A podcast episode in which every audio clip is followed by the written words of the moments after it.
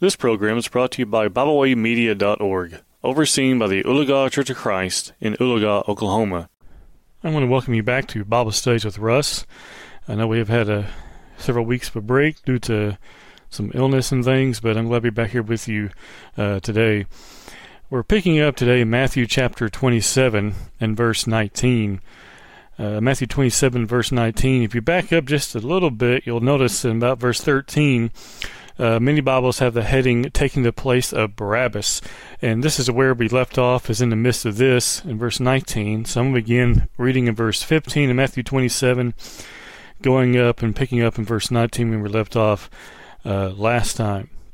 So beginning in Matthew 27, verse 15, the Bible says, Now at the feast the governor was accustomed to releasing to the multitude one prisoner whom they wished. And at that time they had a notorious prisoner called Barabbas. Therefore, when they had gathered together, Pilate said to them, Whom do you want me to release to you, Barabbas, or Jesus who was called Christ? For he knew they had handed him over because of envy. Now, I believe last time we talked about how Barabbas was a notorious criminal. He was known for basically encouraging riots. He was a murderer and a thief. I believe, I don't remember if it's Mark or Luke. Now he bears that out. But he was indeed a very much a criminal, the most complete opposite of Christ you could possibly think of. And as I mentioned last time, perhaps that's why Pilate chose him, thinking surely they wouldn't choose Barabbas. Surely they would release Christ. Maybe perhaps even release on a lesser sentence and still release Christ. But they didn't. They didn't choose Barabbas. They chose They didn't choose Christ to be released. They chose Barabbas, leaving Christ in prison and then calling for his crucifixion. We find in verse 19 of Matthew 27, here the Bible says, While he was sitting on the judgment seat, his wife came to him, saying, Have nothing to do with that just man, for I have suffered many things today in a dream because of him. Now, this is very interesting here. This is, again, Pilate's wife, and she makes mention here of a dream that she had concerning Christ. Tradition, again, this is according to, whenever I quote from a commentator, it's always from Brother Max Patterson, if you've heard me mention before. He says here that tradition says his wife's name was Procia. I'm not pronouncing this correctly. It's spelled Procla, so maybe Procla. I've read that a little bit differently. Her dreams had indicated Jesus was a just man. Her message surely unnerved the weak and spineless Pilate, the Harrison says here. Dreams were considered as an indication of the divine will, and this was true among the Greeks and Romans as well as the Jews. The word just here, as it's used in verse 19, is a sense of innocent. And somehow she knew he was innocent. If her dreams were miraculous, as they believed, then her suffering may have been a danger signal, in a sense. And so, again, she tells him, have nothing to do with that just man. I mean, that's pretty clear to understand. Stay away from him. Get away from him. Don't be involved. He is a just man, she says there. But then she says something very interesting. She says, For I have suffered many things today in a dream because of him. I don't think suffered here literally means that she was injured in any way, but the idea there that this dream we probably would call a nightmare today, but she mentions there today, meaning that perhaps she had this during the daytime. We don't know if she was napping or she's just implying the day today as in, the previous evening leading up to, the daytime. Whatever the case may be, it seems that this was what we call today definitely a nightmare. And when we have a nightmare, we do, it is a moment of suffering in the sense that it shakes us, it scares us, you might say it rattles us a little bit. In verse 19, definitely this dream she had, or she says here, she suffered many things today in a dream because of him. Or related to him, and so no doubt this dream had rattled her to the point that she's now talking to Pilate. Well, Pilate was already rattled, you might say, really because of the Jews and things they were trying to do, because of the sentence they were seeking. No doubt he was getting agitated, and now his wife is coming to him in the midst of him trying to show Barabbas as one who they should take and then allow Christ to be released. But in the midst of it all, she has this dream, and she comes and tells her husband about it.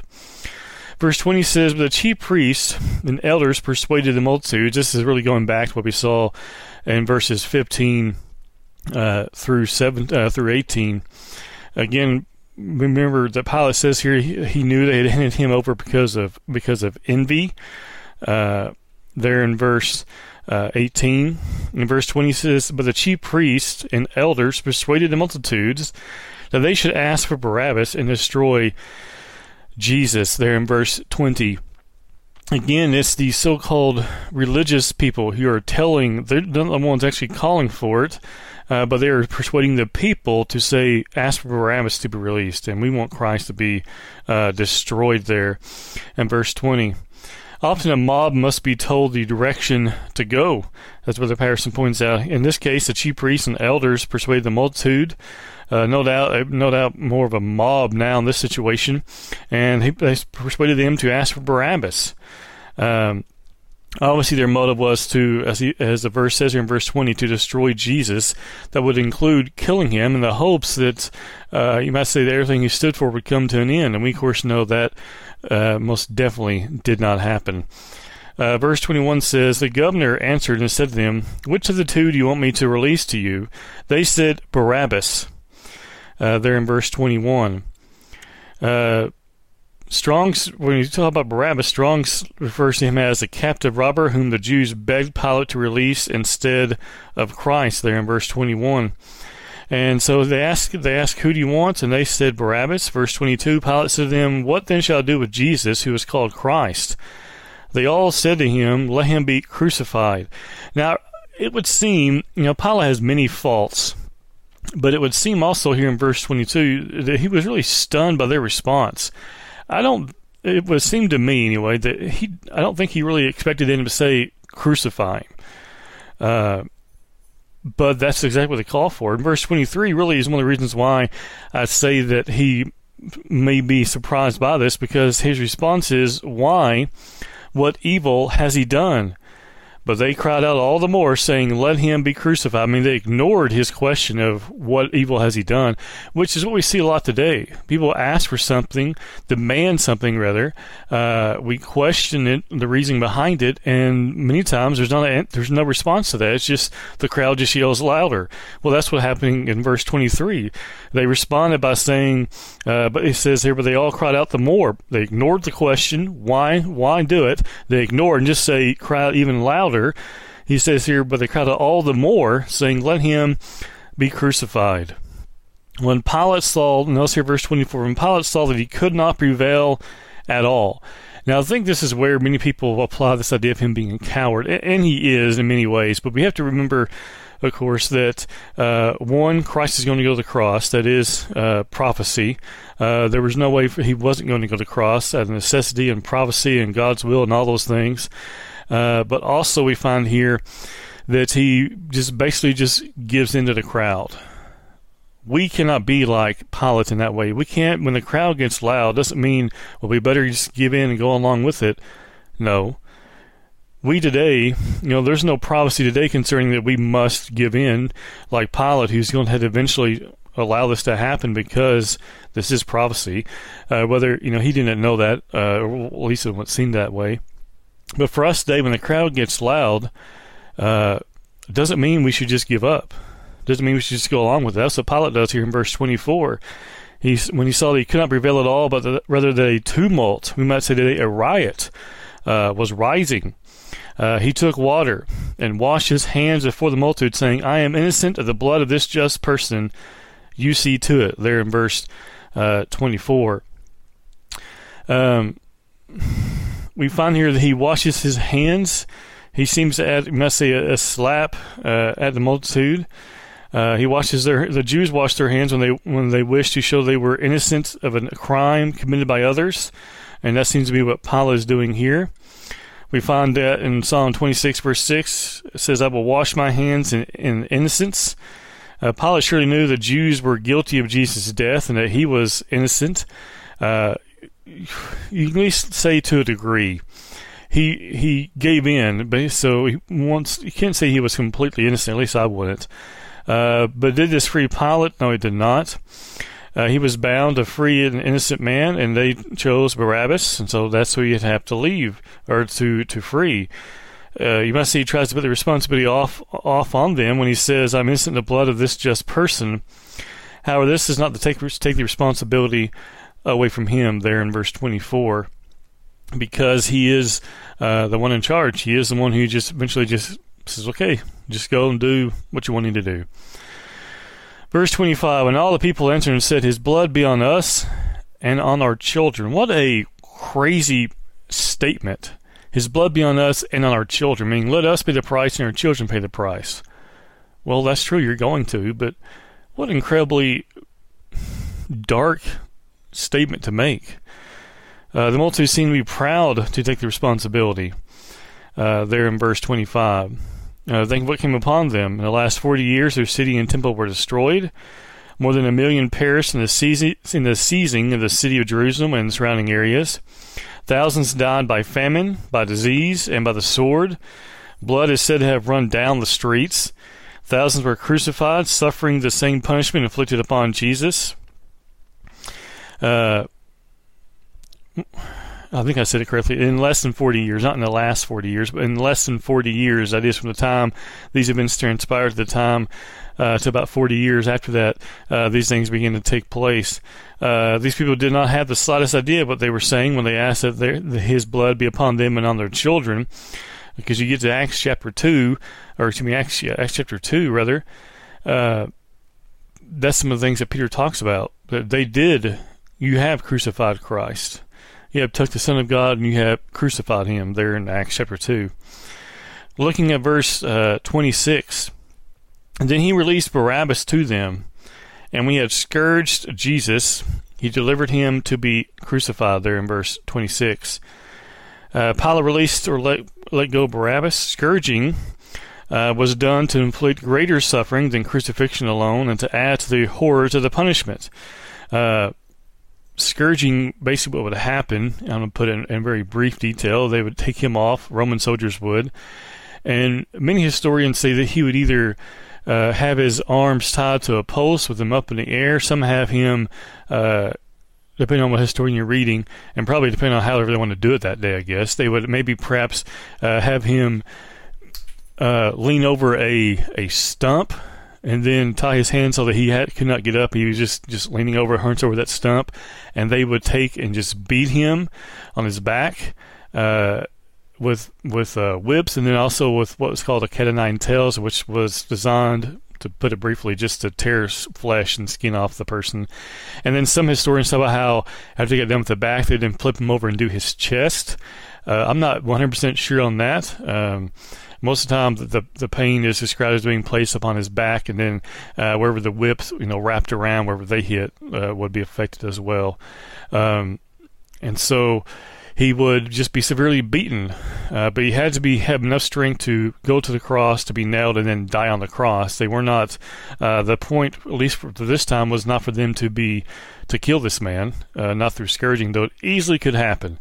Because you might say he was beat. Sometimes I say within an inch of his life, but that really isn't true. He was beaten enough that he died within, if I remember correctly, I think it was about 6 hours on the cross.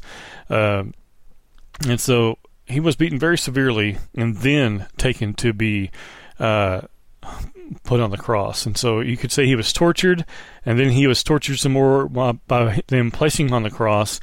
And then he was being tortured the whole time he remained on the cross. Because I don't think you can say that his torture stopped after being nailed to the cross, because it didn't. It lasted the entire duration from the time he was scourged. The scourging began to the time he died. It was just one long process of torture. He was scourged, and then, remember that, Matthew may make mention of this as well here. The soldiers mocked him, If you continue on looking at verse 27, and the soldiers of the governor took Jesus into the praetorium, this is after the scourging, and gathered the whole garrison around him. And they stripped him and put a scarlet robe on him. Now, if you think about this, if you've been beaten severely, you know, that's what the scourging was, and then you have someone put a piece of clothing over the wounds, what happened is if when they put those things on him, that the blood and the clothing, would soak up some of the blood, but then it also would adhere to all those wounds he had. And then, so that's what would happen when they put that scarlet robe on him there in verse 28. So we see in verse 27, the soldiers of the governor took Jesus in the praetorium. They gathered the whole garrison around him. They stripped him, and they put a scarlet robe on him. That's like we said a moment ago.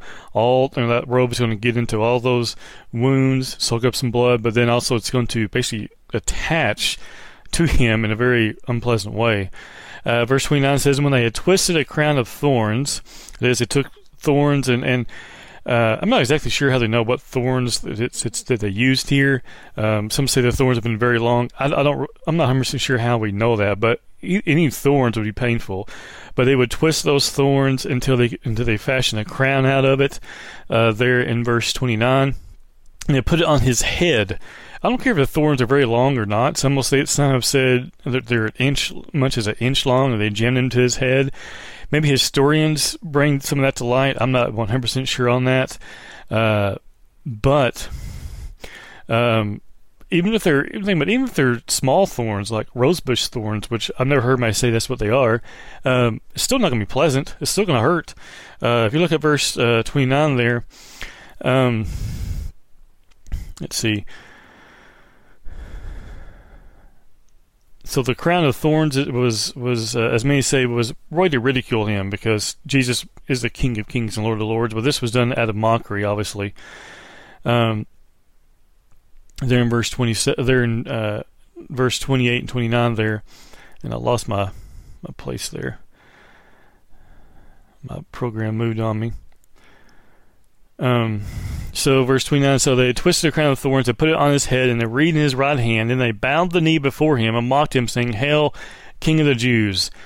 Verse 29, then they put verse 30, then they spit on him and took the reed and struck him on his head.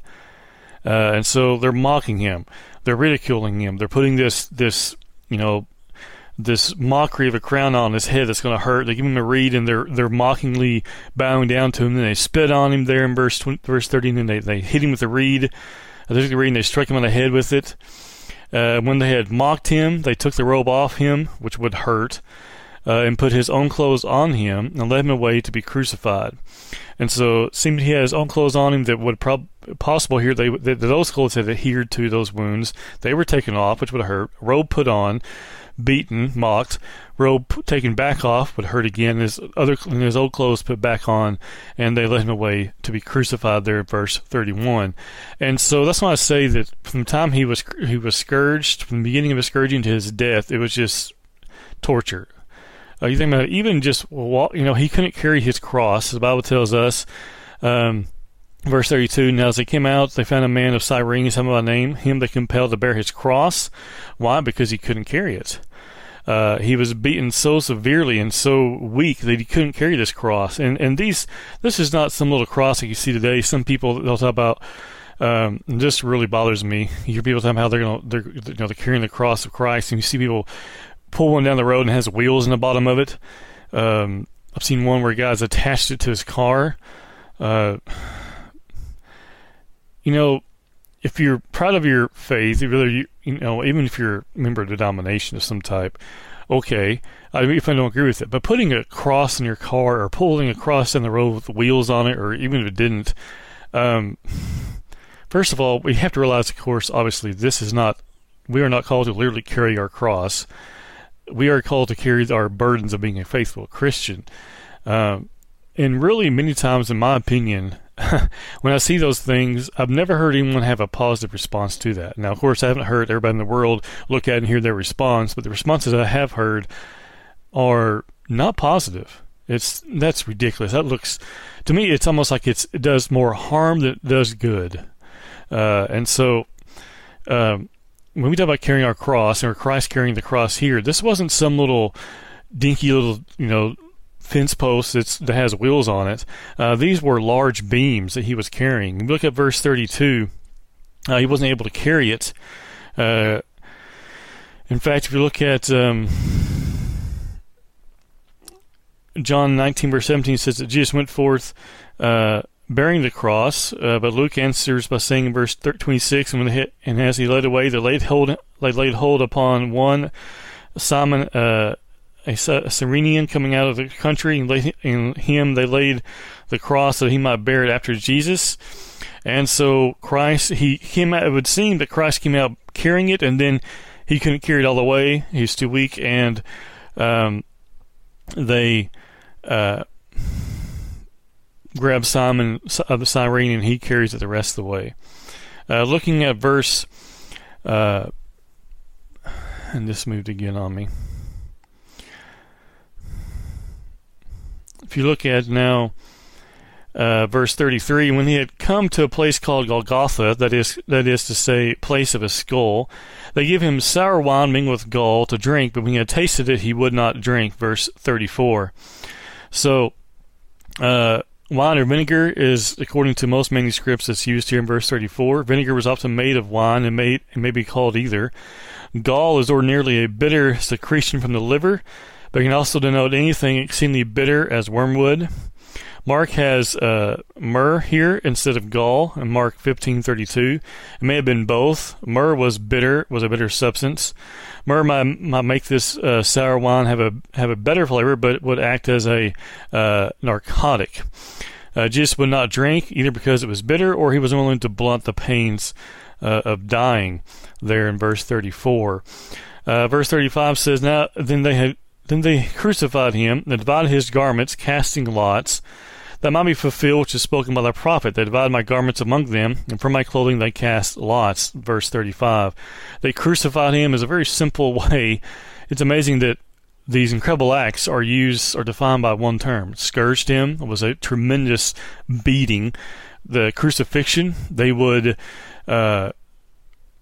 tie him down to, or not, well, maybe not even tie him down. They place him on the cross and nail the nails through his wrists, because the Romans included the wrist as part of the hand, and because you put it through the literal hand, it was possible the nail might rip out.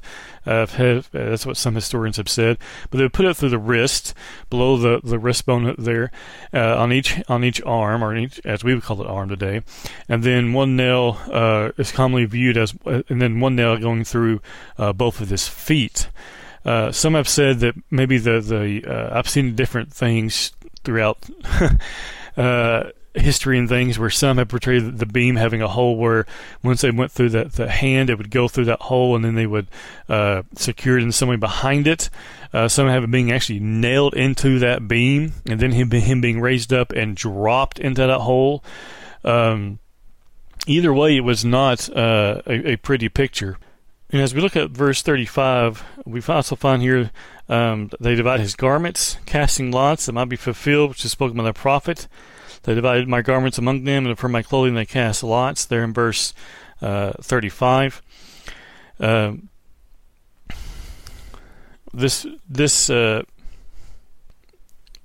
casting lots, the King James says here, mentions venture or vesture, which means clothing or garments or coat, which again refers to the clothing. And so the picture at the foot of the cross of the casting lots is a tragedy of the ages. How this casting of lots was done is not indicated, but the Patterson points out the last 2/3 of this verse is not in the better text, as he calls a better text. Casting lots many times, in many situations, was simply writing. If you're in this instance, I'm just speculating here, that when they cast lots, sometimes they would say they wanted his tunic. They would write tunic on part of, on one rock, or they write the outer coat or whatever it was, and they would cast those things out, and whichever one came up, that's what they would get. Some have pictured that as how they cast lots for the disciple who replaced Judas, that they would write, you know, a name on the rock, several different names on the rock, and they'd cast it, and when it came up, that's who they picked. Perhaps something similar was done here. The text does not say specifically how that's done, but it is one possibility there. Verse 36 says, sitting down, they kept watch over him there. That's the Roman soldiers, and no doubt that was quite a view. Verse 37 says, and they put over his head the accusation written against him. This is Jesus, the King of the Jews. Then the two robbers were crucified with him, one on the right and another on the left. And those who passed by blasphemed him, wagging their heads, and saying, you who destroyed the temple and build it in 3 days, save yourself. If you're the Son of God, come down from the cross. So we find here that he is placed on the cross. The Roman soldiers are watching him. They place his sign over his head, Jesus the King of the Jews, which other accounts, Mark and Luke, will point out how that upset the leaders. They asked for it to be taken down or to be changed, and they just said, "We've written what is written. Get over it," basically. Verse 38 talks about the two robbers, which again goes back to Isaiah, talking about how he was he had the wicked as death, which is again referencing the two robbers, one on the left hand, one on the right. Verse 39, and those who passed by blasphemed him, wagging their heads, which means they mocked him. They shook their heads, like looking at him as if he was basically a phony. In verse 4, looking at verse 40, says, and saying, you who destroyed the temple and build it in 3 days, save yourself. You're the Son of God, come down from the cross. You remember Christ said, if you destroy this temple, which was referencing his body, that he would raise it up in 3 days. They were still applying it to a physical temple. And so them saying this here in verse 40 is very interesting, because his temple, the body, which he was referring to, will be raised in 3 days. If you're the Son of God, come down from the cross. Well, he can if he wanted to. It just wouldn't be. It's not according to God's will. He can't save mankind if he doesn't die on the cross. He can't pay the price of their sins if he comes down. So he's staying there, paying the price of the sins of those same exact people, or would include those same people who are mocking him, the same people who scourge him, the same people who shout out, crucify. He died for them as well. Verse 41 says, likewise the chief priests also, mocking with the scribes and elders, said, he saved others, himself he cannot save. If he is a king of Israel, let him come down now from the cross, and we will believe him. Now, looking here at verse 41 and 42, we know that, first of all, they're mocking him by saying this. And second of all, verse 42, if Christ came down from the cross, they would not believe him. These are some of the same people who saw many of the miracles Christ did firsthand, and then they just totally ignored it.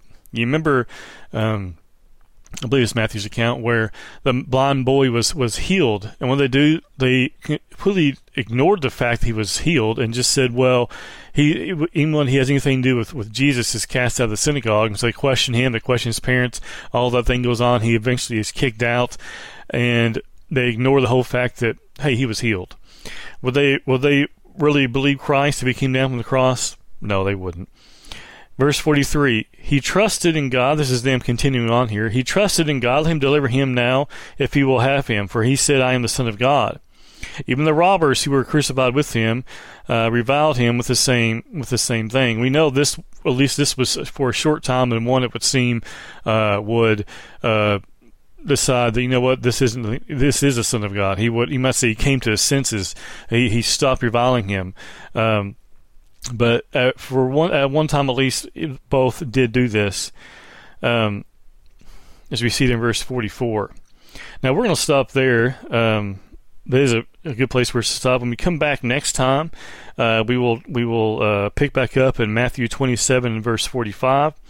I do thank you for being here with me today. Hope you have enjoyed this Bible study, and hope to see you again next time. If you are interested in the programs I take part in, you can check out the following programs. On Mondays, I co-host Cabin Talks with Ethan Scholl. On Thursdays, the Insights Podcast, the Bible Studies with Russ program, and Uncensored Dads, the Uncensored Word program, which I co-host with Matt Olson. On Fridays, you can hear the Quiet Moments podcast and the Working Through the Scriptures program I co-host with Corey Orr. As always, I thank you for listening, and hope you will check out all the programs BibleWay Media makes available, and be sure to follow us on social media.